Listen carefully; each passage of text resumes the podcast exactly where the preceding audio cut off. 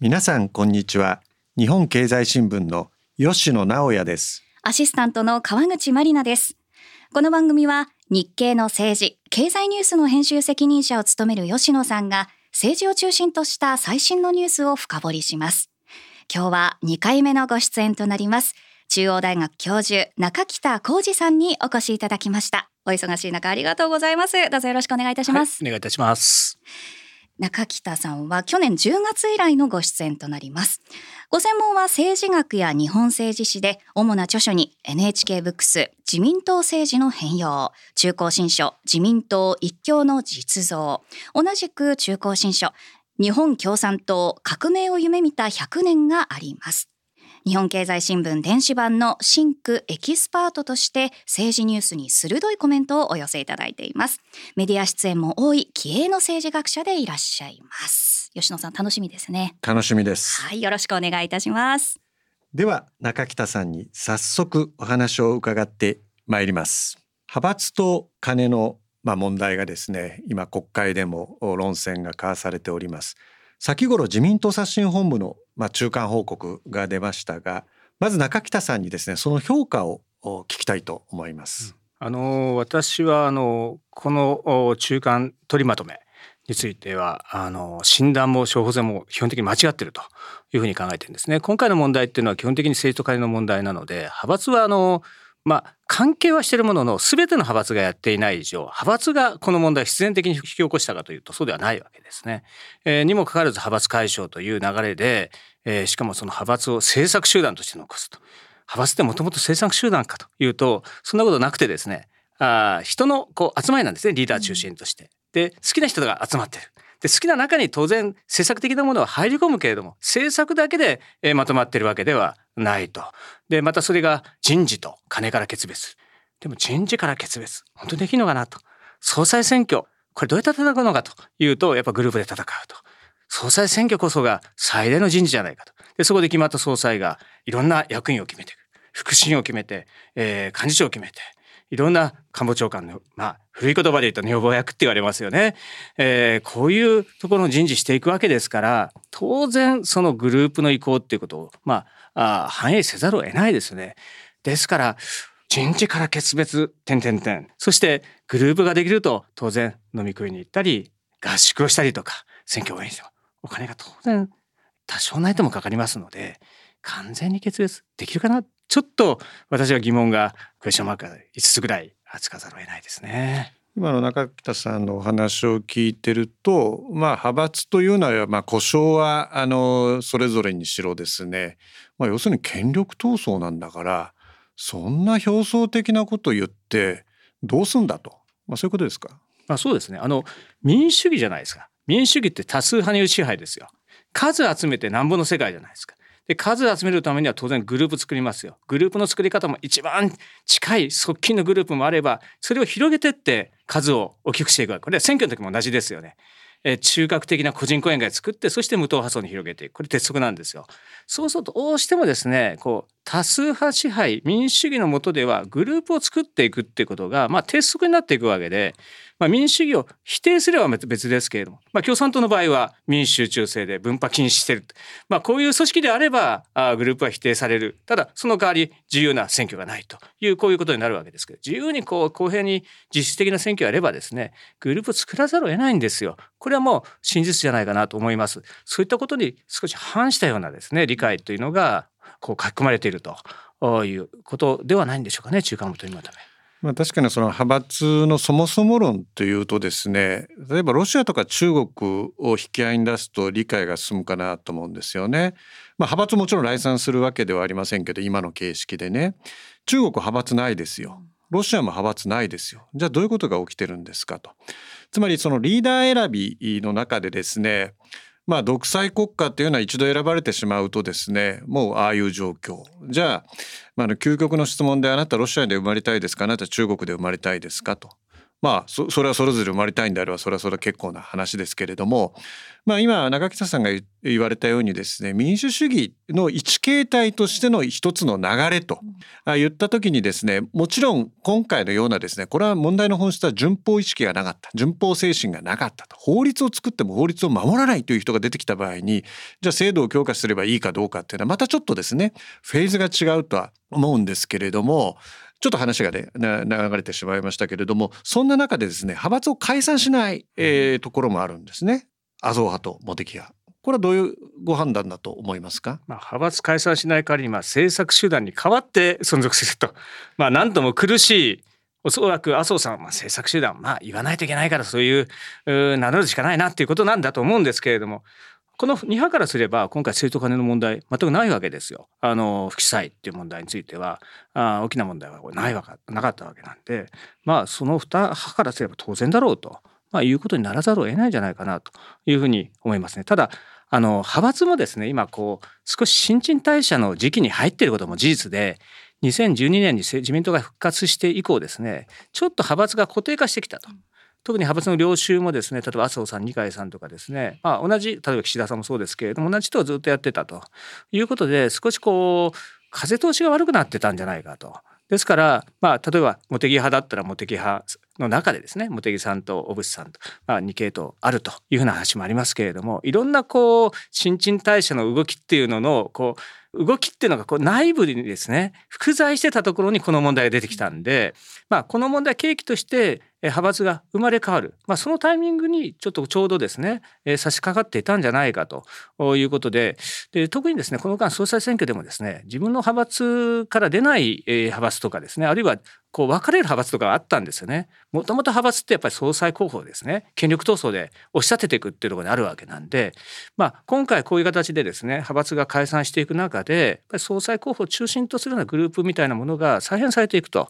まあ、そうだとしたら派閥再編のこうプロセスの一つだったのかなという結論にもなるかもしれないですね。うん、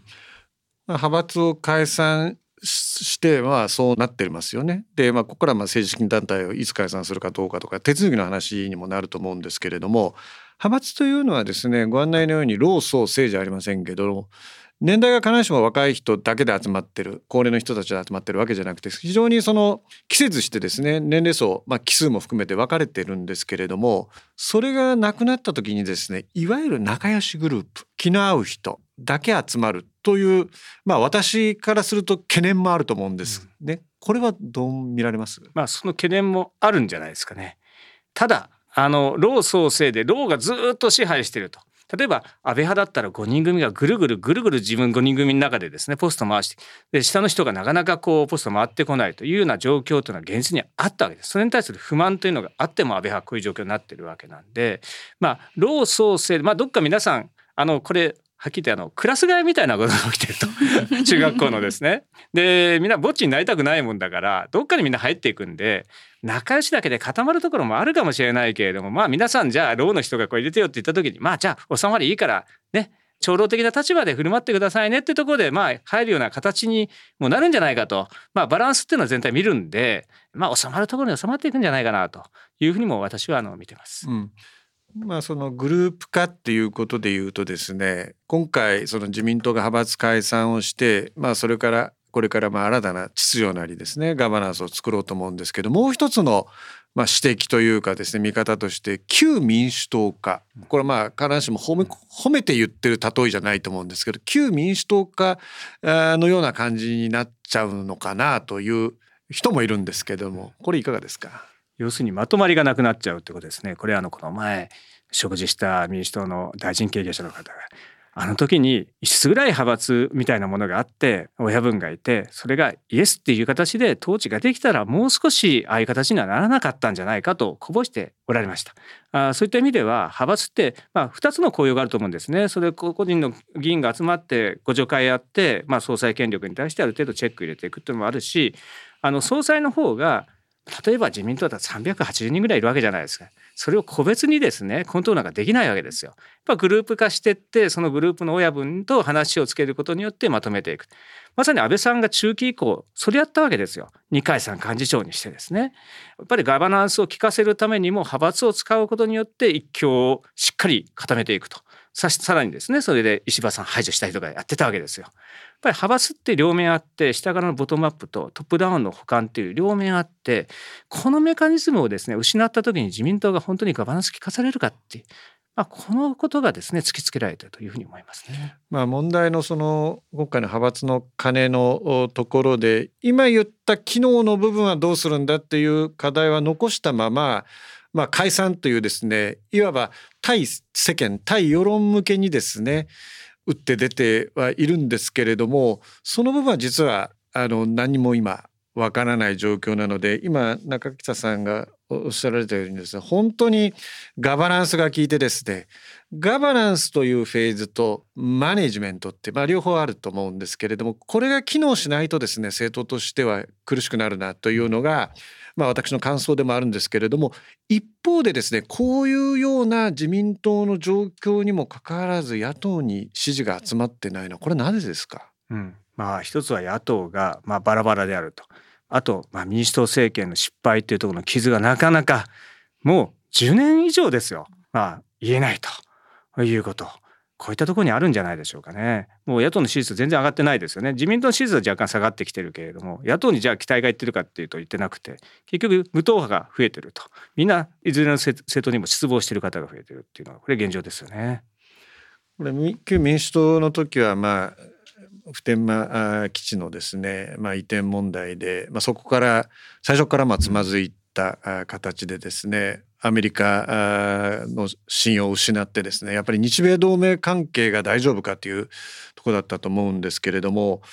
今野党のですね政策を見て、まあ、特に外交安全保障政策これは中下先生から見てどう映ってますか、うん、なかなか厳しい状態じゃないですかね。やっぱり民主党政権の時って結構ひどいまあ状況でしたよね。尖閣諸島に中国の漁船が入ってくるわ。メドベージェフ大統領が北方領土行くわ、えー、竹島にあのインビョバ大統領が上陸するわと。もう死亡殺法からですねこうずっとこう日本のまあ主権が脅かされると。国民を不安に思うという状態があったわけで。安倍政権なんてその部分がですね解消しただけでも随分安全保障環境が良くなったという意見もあるわけなんですね。こういう状態にならないようにやっぱ外交安全保障って一番国の基本ですからここをしっかりしていくあともう一個経済ですよねこの2つについてですね、まあ、有権者やっぱりこれ自民党の方が安心だっていう感覚がずっと続いてるんですよ。まあ、経済と外交安全保障この2つでですね、まあ、野党が信頼感ある少なくとも不安に思わないような政策を出していかない限りは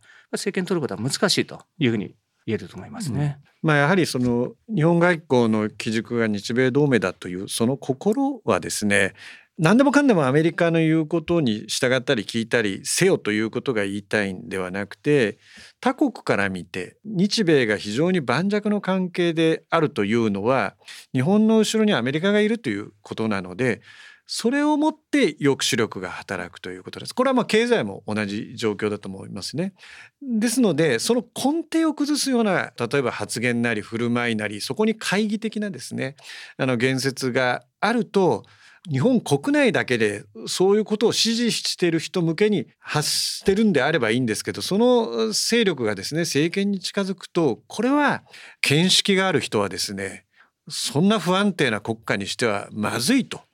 きバネが働くと思うんですよね。だからそういう全体の中で野党これからどう振る舞うかということなんですけれども今国会の論戦を見ててもですね、まあ、派閥の金の問題はですねあの何が問題の本質かこれからどういうことをあの防止していかなきゃいけないとこれは話し合ってもらわなきゃいけないんですけどそれだけだとですね日経平均株価は今あの最高値を更新していよいよ日本経済が持続可能な成長に向けてですねそのきっかけをつかみかけていると。もう一つは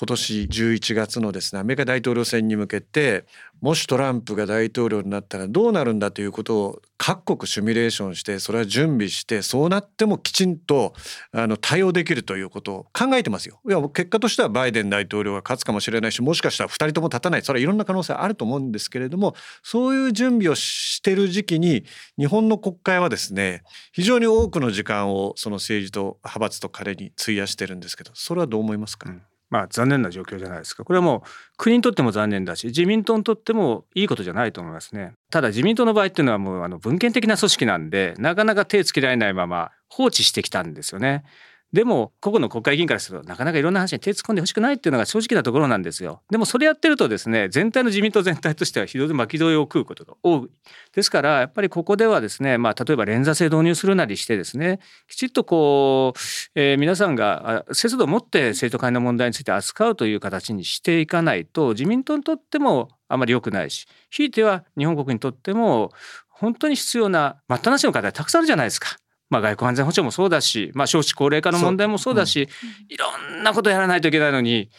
ほとんどの時間をですねこの生徒会の問題。これをまあ解決することは必要だけど解決したからといって日本が前に向かっていくかというとこれは後ろ向きのあの問題ですよね。ですからあこれはもう金輪際起きないにしてですねなるべくですね前に向かっていろんな政策課題をこなしていくようにですねしていかないとこれはいけないんじゃないかなと思います、ね、質問する側の野党はまあ派閥とかね今集中してますけどこれもいずれかの段階で今待ったなしの課題についてもある程度時間を費やした方がいいという意見はあると思うんですけどそれはいかがですか、まあ、だからこの問題ってやっぱあの信頼の問題なんで例えばよくねある議論のように我々はあこれからもほとんどあの納税の申告の時期に入ってくる。こういった時に政治と金の問題でまあ半ば雑税みたいなこともあるとまあ信頼回復をやっぱりしてからっていう部分があるんで今の局面は野党は追及するのは僕はやむを得ないというふうに思いますけれどもきちんともうあの自民党も早く対応しそして政治資金制度改革も行って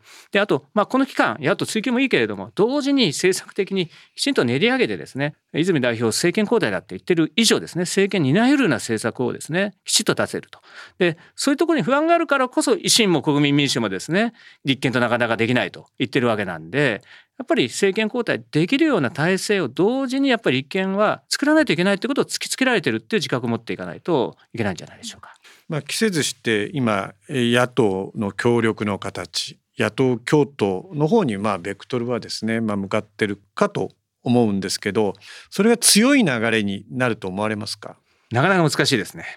まあ、一つはやっぱ共産党をめぐる問題がこれ解けてないと。このトリガーの問題で自民党と国民民主のまあ協議っていうのを打ち切ると。いう形になってきてるんで、まあ、立憲と国民は固まりやすくなってきていると。で維新もこの政治改革の問題で足並み揃ってきてるんで短期的にはこういうこう塊ができてますけれども。じゃあいざ選挙が近づいてきた時に共産党どう扱うのかっていう問題では本当に立憲の中でも実は回答を得られていないという状況がありますしやはりあと維新と立憲の野党第一党争いっていうのが決着ついてませんので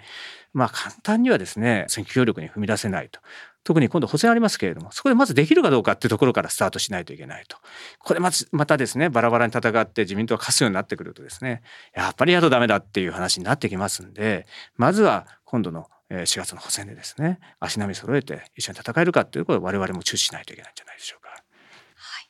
ではここからはですね公明党にスポットを当ててお話を伺っていこうと思います。先頃ですね共産党委員長変わりましたけれども公明党はまあ世代交代できていない状態ずっと続いています。まあ一般的にこの世代交代できない組織というのは活性化しないと言われていますけれどもそのあたり中北さんどのようにご覧になってますか？今の山口代表がハマりやすぎだと、山口さんは別に本命だったわけじゃないですよ。2009年に自民党とともに公明党が大敗して、うん。いやショートリリーフかと思ったんですけれども思われたわけですけれども山口代表本当にあの組織の中支持母体の創価学会の中でも人気が高いのでやっぱりハマりすぎちゃってなかなか次の人が石井幹事長なんかもなかなかあの会うとチャーミングだったりね冗談言ったり、まあ、むしろ山口代表よりも結構ざくばらな話するようなところあるんですけれどもなかなか良さがこう引き出てこないというところでそうするとまあ公明党も今どっちかというと比例票なんかが減少気味なんで上がってる時は少しこう変えてチャレンジしていくことできると思いますけど、うん、守りに入っちゃうと、はい、うんここで変えてもっと減っちゃうと困るっていうような感じがあってですねなかなか山口代表変えられないと、うん、いうことなんじゃないでしょうかね。まあ、そうした中でこう政策に目を向けてみますとこの第三国への戦闘機の輸出に公明党反対していますよね、そうなるとその立憲民主党に近い主張なのかなと思うんですけれども、そのあたりいかがでしょうか？あのもともと公明党は、まあ、憲法改正は一応賛成という形ですけれども内心はやっぱり憲法を改正したくないんですよ。あの護憲が基本的なスタイル、はい、これはもう支持母体創価学会がまあそういう戦後の宗教で憲法を大切するっていうところで成長してきてるんでねもうこれはもう公明党あるいは創価学会の根幹にあるものだというふうに理解できます。そういった点ではやっぱりその平和と福祉の党という、まあ、看板でやってきたんで、まあ、この武器輸出についてはなるべく消極的なね、あの特に殺傷兵器になるようなものについての輸出にこう伺いたくないと、はい、日本はやっぱり平和国家でいくべきだっていう理念は非常に強いんだと思いますね。うん、特に池田美代会長が亡くなって以降ですねやっぱりその立党の精神っていうのを大切にしないといけないっていうドライブも今かかってるもんですから、えー、やっぱりここではですね、まあ、自民党と同じ目線でやるのが今難しくなってるということなんじゃないでしょうか。う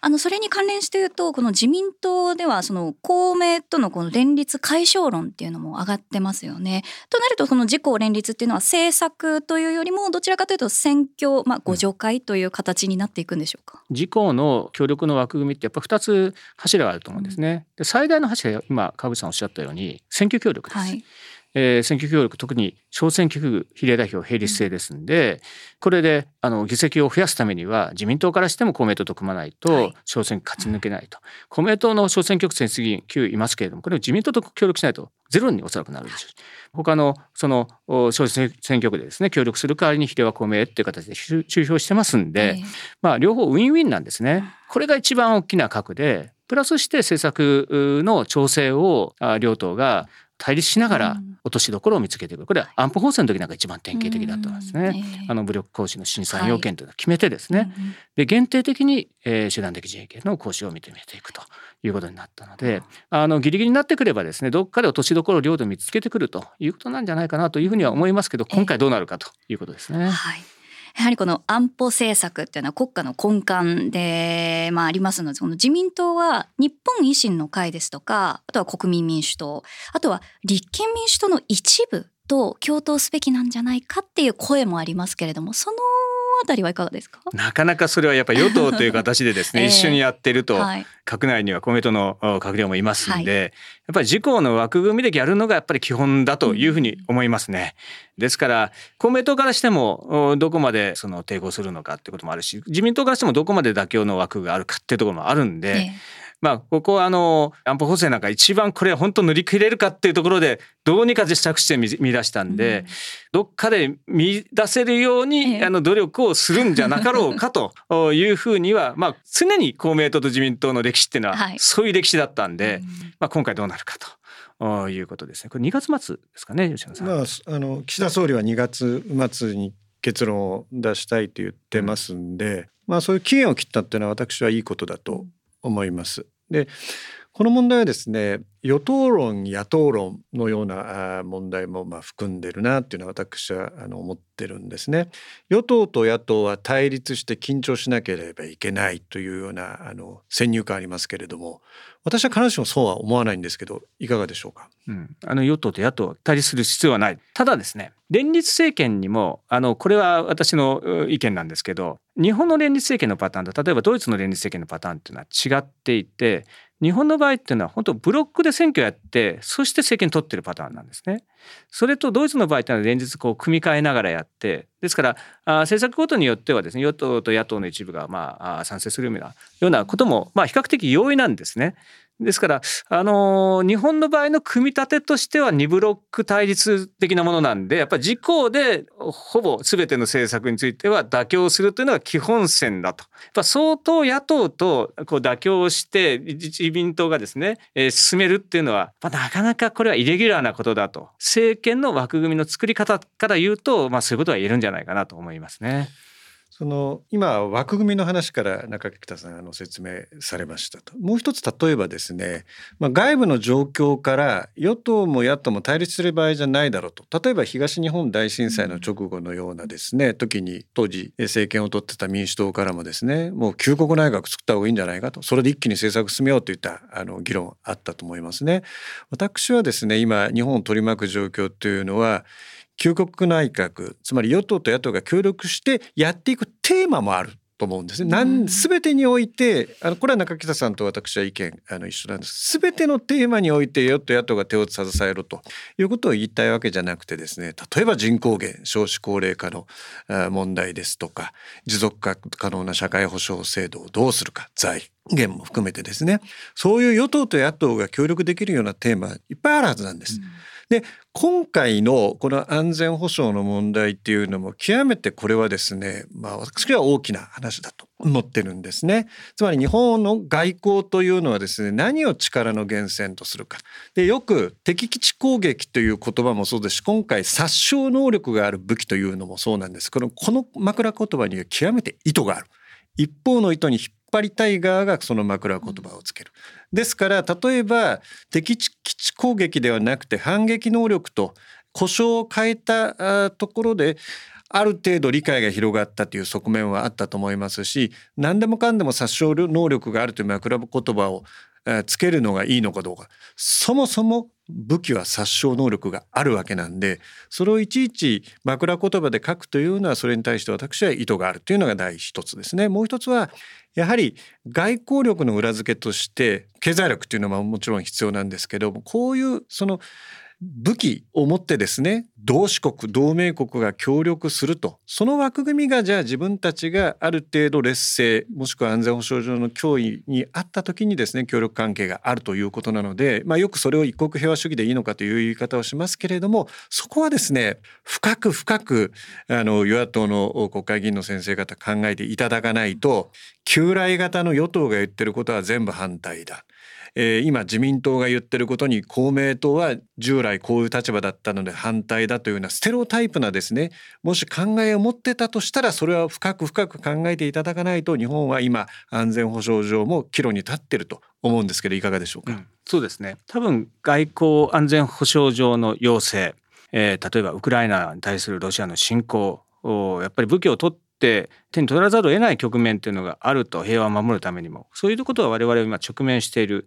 これが一つの現実。もう一つでもやっぱり我々は日本国憲法の下でですね、えー、政治を行っていると。でまあ平和国家というアイデンティティを同時に持っているということも事実なんでこの2つのこうせめぎ合いの中であどう考えていくかっていうことだそういった点においてはですね自民党と野党第一党の立憲民主党一緒に考えて答えを出していくとこれまた政権交代してですね立憲民主党になったからってこれ禁止しますとか言うんじゃやっぱ困るんでこう大きなそうした枠組みについては、まあ、あ立憲もですねあの真剣に考えるし自民党も立憲と協議して知恵を絞るようなことがあってもいいんじゃないかと。国民も両方その2つの安全保障の現実と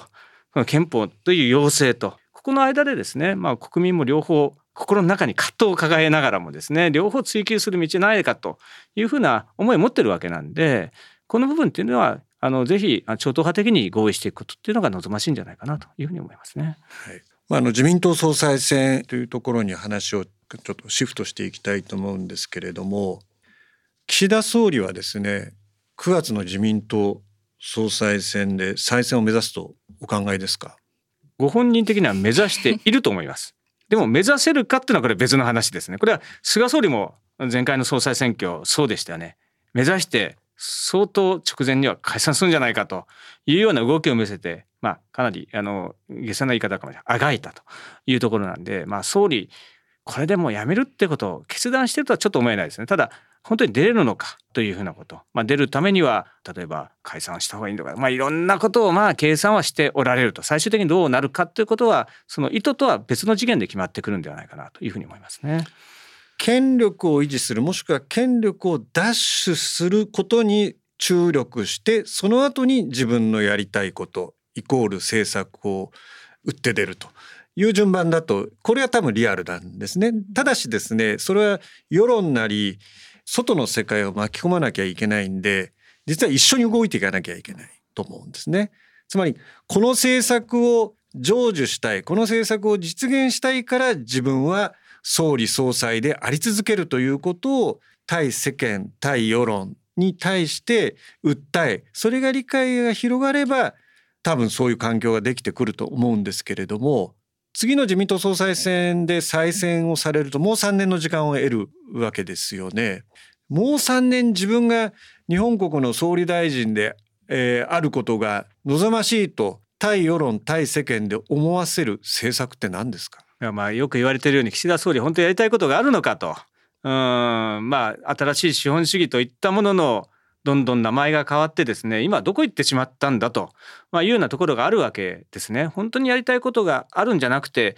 まあ、その都度その都度の状況の中で例えば増税メガネって言ったら所得税減税すると。今回も政治家の問題出たら派閥解散と、まあ、ちょっと条件反射してるだけじゃないかっていう見方もあって、まあ、それは私はあまり外れてないんじゃないかなと。ただ岸田政権見て一貫してる課題の一つっていうのはやっぱ賃金上げていくってことは一生懸命おっしゃられているということでこの春闘で賃上げをしていくと。それを好循環作っていくっていうことはおそらく岸田政権のとってですね再選岸田総理にとっての再選戦略の非常に重要な部分を構成していてこの春の賃上げがどうなっていくのかこれはまあ所得税減税の効果も相まってですねこれは一つの政策的な柱でしょうしもう一個はこれ降って湧いた課題かもしれませんけどこの政治と金の問題について何らかのリーダーシップを取って新たな枠組みを作っていくということこれは岸田総理の課題かもしれませんけどでももう少しここについてはですね岸田総理はリーダーシップ取るのかと思った。ら少しちょっとこう防戦気味になって今いるわけなのでこの辺りの再生戦略と吉野さんがおっしゃるような政策課題のところの組み合わせの問題特に2つ目についてはどういう戦略を持ってるかっていうのはちょっと見えないところがあると。いうふうに思いますね。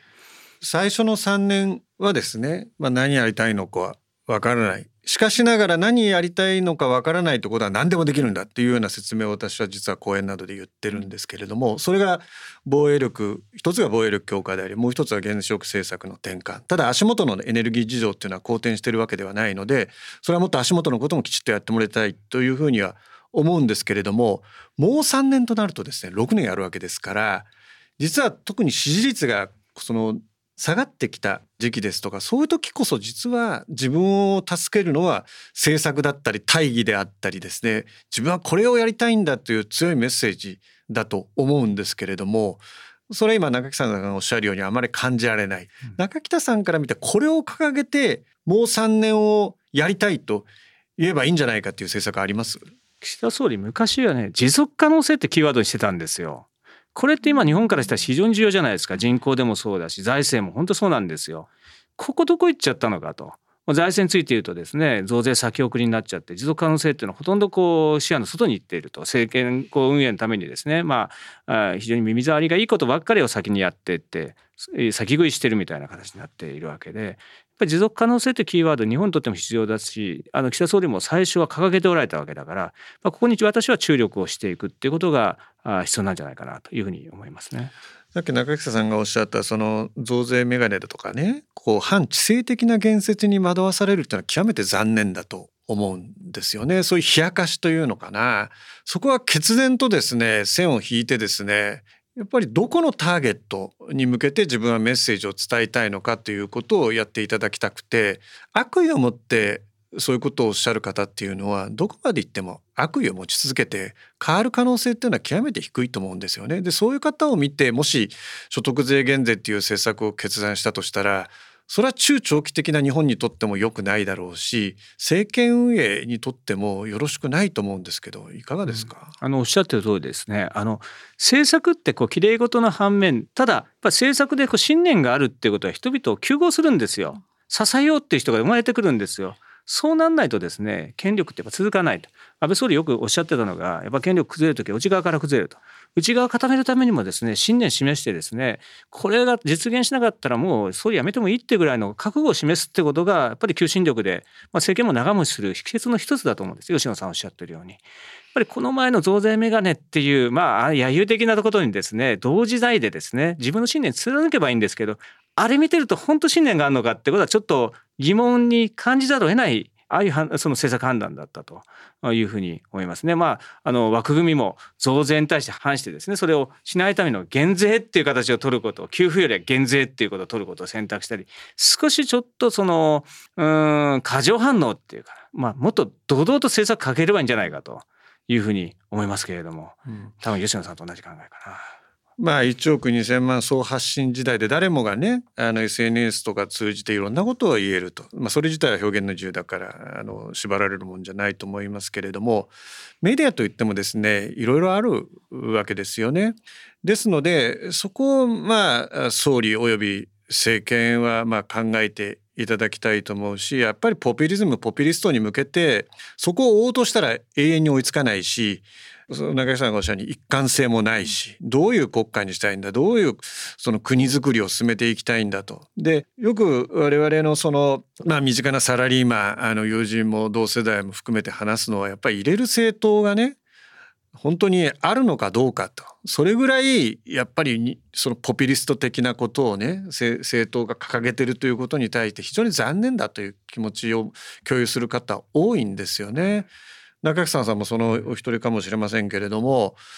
じゃあ岸田政権また戻っちゃいますけれども総裁選出馬の可否がですね岸田さんご本人がですねどの段階で最終判断すると思います？まあこれは本当にいつ総裁選挙になるかっていうことがまずあると思うんでまあ自分辞めない限りは総裁選挙を前出してはないと思いますけれどもまあ仮に9月に行われるとして、まあ、かなり直前でしょうね今今度派閥がこう解消してる形になってるんでその戦略っていうののその多数派形成の戦略って立てにくくなってると思うんですよね。人によってはこういうこう更地になってるから岸田総理有事だっていう人いるかもしれませんけど総理としてもですね現職だったら、まあ、いろんな形でその主流派っていうのは固い比較的大きな塊だったわけなんでこれどうこう作っていくのかその世論の動向とそれ世論の動向あるという投票にもですね影響してくるんであと派閥のこう塊がない中でどうやってこう議員票が動いていくかってことを見定めていくのはまあなかなかこうギリギリになってくるんじゃないのかなというふうには思いますね。特に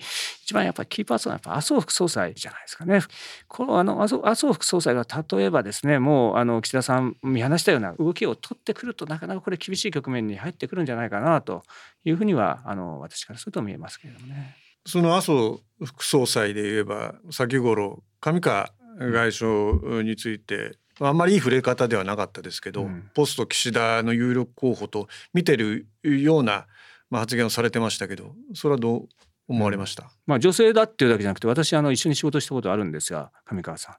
あ数年間。いや非常に優秀な方ですよね。えどこで仕事された自民党の私ガバナンスコードを作る時に有識者員っていうのをやってて彼女が座長だったんですよね外務大臣になられる前まであの務められてたんですけれども非常に優秀でしたねさばきも見事だったし並みいるその男性議員たちもみんな拍手喝采で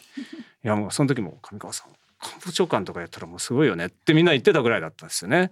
ですから仕事本当できると思います。ただぱりその議員の数を集めるとかいうところのやっぱりその派閥を持ってるわけでもなかったわけですからそういったところの基盤っていうのは一番彼女からすれば弱いところかもしれませんのでそこがこう支える形になって形ができてくれば私は有力候補だしやっぱり女性っていう日本初の女性、えー、総理っていうやっぱこの状況っていうのは非常に大きな転換点なので国民からも歓迎される部分大きいと思いますし、単に女性だけじゃなくて彼女の場合は能力も十分あるという意味では私はあの有力な候補になってくるんじゃないかなと私は期待してますけれども。上川さん以外で中木さんがこれはポスト岸田の有力候補になりうると思ってる人は誰ですか？うん、まああの流れから言えばですねこれはなかなか党内的には厳しいかもしれないやっぱり石破さんはある程度ありうるかもしれませんね。やっぱりこの間2012年から安倍体制が続いて安倍麻生体制ついている中で最大排除されてきたのは石破さんなのでこの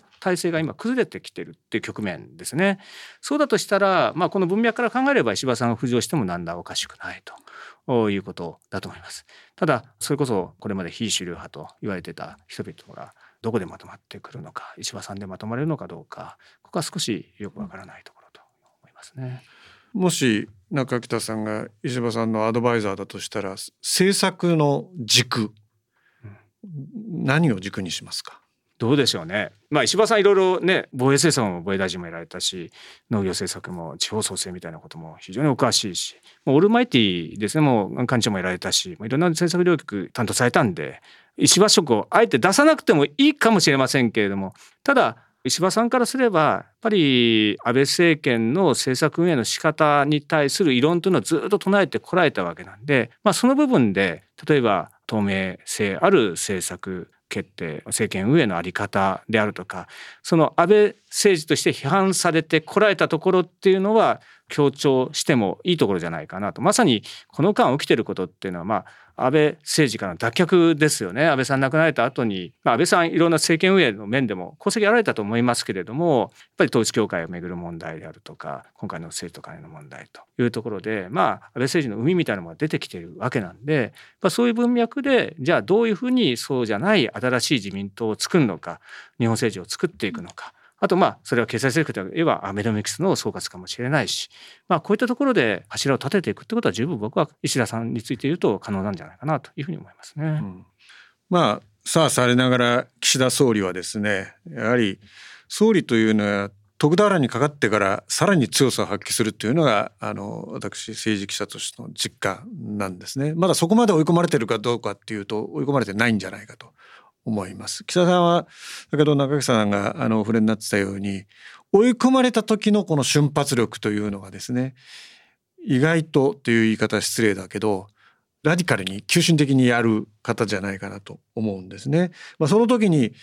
やはり総理の最大の武器は衆院解散に踏み出ることだと思うんですけれども会期末あると思いますか？まああのあるって人もいるんですけどまあ現実にはやっぱなかなか史実見ると厳しいと。岸田さんが解散するって言った時に、まあ、党内が「あよかったこのタイミングだ」っていう状況を今から作れてるかというとなかなか厳しそうだと。あと与党公明党もまあ反対するでしょうね。こんだけ政治と金の問題で岸田さんのもとで解散されるとやっぱ厳しいでしょうね。ただでさえ維新との大阪での争い兵庫での争いってあるわけなんでうんまあそれを仕切って岸田さんが解散するっていうことがあり得るかどうかっていうことです。これ吉野さんどうでしょうね？これは中田さんの話と重なってしまうかもしれないんですけど、まあおそらく例えば公明党はですね自民党総裁選の前に衆院解散総選挙をすることについては非常に反対すると思います。やはりこの問題をがどう世の中に見られてるかその再発防止策も含めて国会がまあこの国会がですねその話をして、まあ、その議論をして、まあ、そういう政策防止策を立ててそこで自民党総裁選をやって選ばれたんであればそこは一定の評価を得たということですその方がその方もしそれが岸田さんであれば岸田さんの手で衆院解散総選挙を打つことについてはですねまあ反対はしないのかなと思うんですけどこの流れで一気に飛ぶのがですね、えー、世論なり世間だとしたことについてはちょっと怖いと思うんじゃないかなと。いきなりそこで選挙で国民の声を聞いてみようと。でも実はこれ正しいんですよ。世のその党内の声あの連立のパートナーの声をじゃなくて自分は国民の声を聞きたいんだというのは極めて本当は正しいはずなのにそこの中に入ってる方々はその前に自分たちである程度の判断をさせてくれということはそういう流れになるのかなというのは私も思います。そうであれば、うん、じゃあ岸田総理の手で解散を打ついわゆる内閣支持率の水準っていうのは何パーセントだと思います、うん、あの今そうですね。NHK の調査ちょっと使わせていただくと26%、4月がですね。で、安倍総理が過去2014年で解散したのが49%と、2017年とか37%だったんですよ。それに比べて極端に低いですよね。10ポイントぐらい上げてこないとなかなかその勝てる戦いっていうのはしにくいと思うんですね。でやっぱり総理総裁ですよ自民党の党首ですよね。自分の政権かけるだけじゃなくてあのそれこそ同志自民党の同僚議員の首をかけて戦うわけなんであるいは有党である公明党のまあ半ばもう結構存亡ではないですけれども結構あの今回は厳しい戦いであるわけそこをかけてくるわけなんでそうそう自分の信任だけかけて解散しますっていうことが判断ができるかどうかということですね。あのそれこそ2010年民主党政権でも畑山総理の時もやめましたよね選挙の参院選の直前にやっぱりそれはあの僕は鳩山総理から聞いたことありますけどもやっぱり同志をあの一任させることは本当に後ろめないとおっしゃってて。ぱり一つは自分の政権の芯を問いたいということはあるかもしれないけれども同時にやっぱり同じ党の同僚議員たちのこうが負けて打ちにしてですね議席を失うっていうことをやっぱり避けるっていう心境にもなるんじゃないかと。少なくともそれなりに勝てる公算を持てる局面じゃないと解散できないんじゃないかと。私はそう見えますけれどもこれは岸田総理のご自身の個性っていうところにも寄ってくるかなと思いますね。まあ、仮に岸田総理が自民党総裁で、まあ、再選された場合ですね、まあ、すぐ解散する選択とその翌年2025年の夏には参院選あるわけですよね。だから同日選っていう選択もあると思うんですけれども同日戦のシナリオどう思います、うん、まあこれはあの安倍政権の時の同日戦のシナリオあったんですけどこれ回想録にも書いてますよねやっぱなかなかそれはあのかつてのようなまあ真の動けたしないんであのまあ同時戦の可能性はまあ比較的低いんじゃないのかなと。そう考えてくると仮に岸田総理再選の場合でも9月おそらく総裁選挙あるとしたらまあ秋口に、まあ、その参院選から話すとすると、まあ、その勢いで解散をしてくるというのが、まあ、シナリオとしては一番高いんじゃないかなというふうには見えますね。うん、つまり岸田総理の再選でも新しい人が仮になったとしても同日戦というよりは秋口の方が、まあ、特に新しい人になった場合はその鮮度が高いうちに解散総選挙に出てくるとあの勝率が高まるということは言われてますんでそうすると今のお話を伺ってると選挙は秋口の可能性があるということこの前前回の岸田総理が総裁に選ばれた直後に比較的あれまあ接近してたということがありますけれど任期満了が。比較的短期に選挙やって勝ちましたよね。この間やっぱり経験則みたいなものやっぱり皆さん縛られるんで、まあ、総裁選挙をやってで比較的人気が高い時に打った方が菅総理の失敗っていうのはまさに総裁選挙が高い。で勝って、えー、高い時にやらなかったためにはなってしまった。岸田総理は比較的近いところで、うん、えー、選挙やって勝ったっていうのがあるので、まあ心理的にはやはり総裁選挙が行われて比較的近いところで解散総選挙っていうシナリオが高いんじゃないかなというふうには見えますね。トランプの話再三出てんでトランプの話最後振りますけれども本当は関係ないはずなのにアメリカ大統領選と日本の総理は関係ないはずなのにそことリンクして、まあ、今語られたりするんですね。あえてそのそこの土俵に乗って言うとトランプだった場合にトランプが再登場した場合ですね大統領として再登場した場合日本の首相ってまあ安倍総理がいらっしゃれば安倍総理という声ももしかしたら上がったかもしれませんその3度目の登場がね。まあ、今不幸にしてそういうまあ、教団に倒れるような事態になってしまったので安倍さん亡き後ですね日本のそのトランプにまあ応対する総理としては誰がふさわしいですか？あの私トランプ大統領になった場合ですね4つぐらい考えないといけない視点があるんじゃないかなと思ってるんですね。一つは外交安全保障面まあ、これについて言うとおそらくトランプ大統領対中強硬なんであんまりそんなに心配はいらないんじゃないかなと見てるんですね。2つ目経済的な要求ですねあのトランプ大統領はやっぱアメリカファーストで、まあ、ディールしてくるんでこれは日本にいろんなことを要求してくるし、まあ、US スティールの話なんかもそうですけれども経済的にはかなり日本に対する圧力っていうのはかかってくる可能性もあるかなというふうには見てます。で3つ目はやっぱりトランプ大統領一番怖いのは不確実性ですよね。何やるかわからないと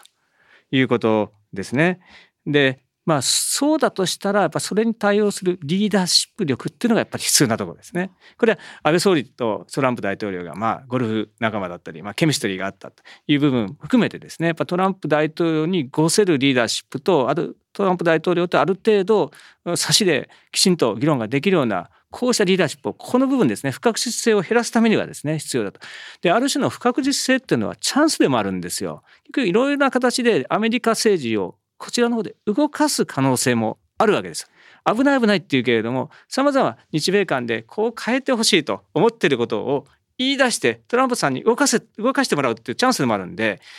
これはですねだからそのそれに対応できるぐらいの優秀な外交力を持ってるリーダーをとにかく今度はあの自民党も出すべきタイミングだというふうに思いますね。4つ目は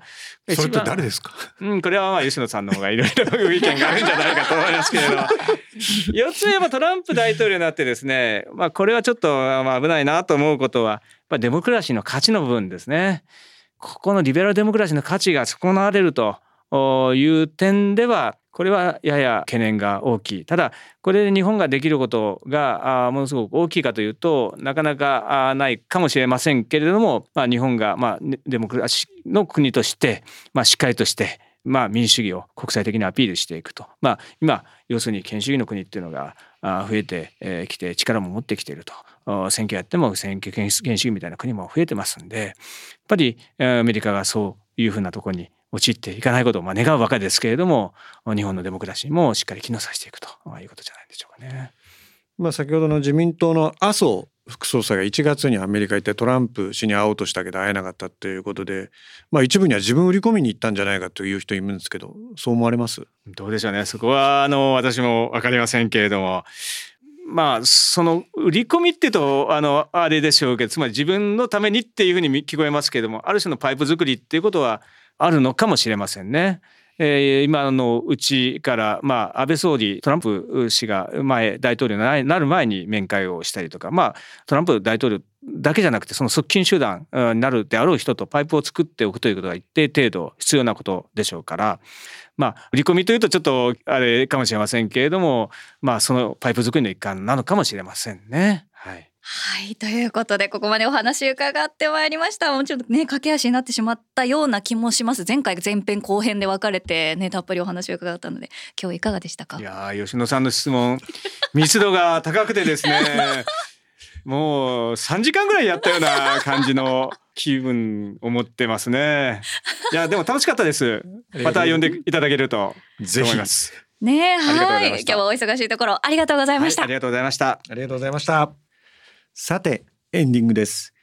2度目のご出演となった中北さんのお話を聞いて川口さん印象に残ったことありますか？はい今日も幅広くお話を伺いましたけれども、まあ、特にその衆院解散のお話のところで、まあ、支持率の、まあ、数字にも触れてお話ししてくださいましたよね。やっぱりそういうところにすごくあの中北さんの誠実さみたいなところを感じましたね。まあ、本来学者ですとですね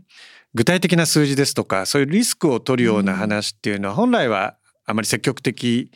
にはならないとは思うんですけど、まあ、中桁さんはですねそういうところもまあ具体的に踏み込んで、えー、来てもらいましたし、はい、私はあの全体の話を通じて思ったのはですね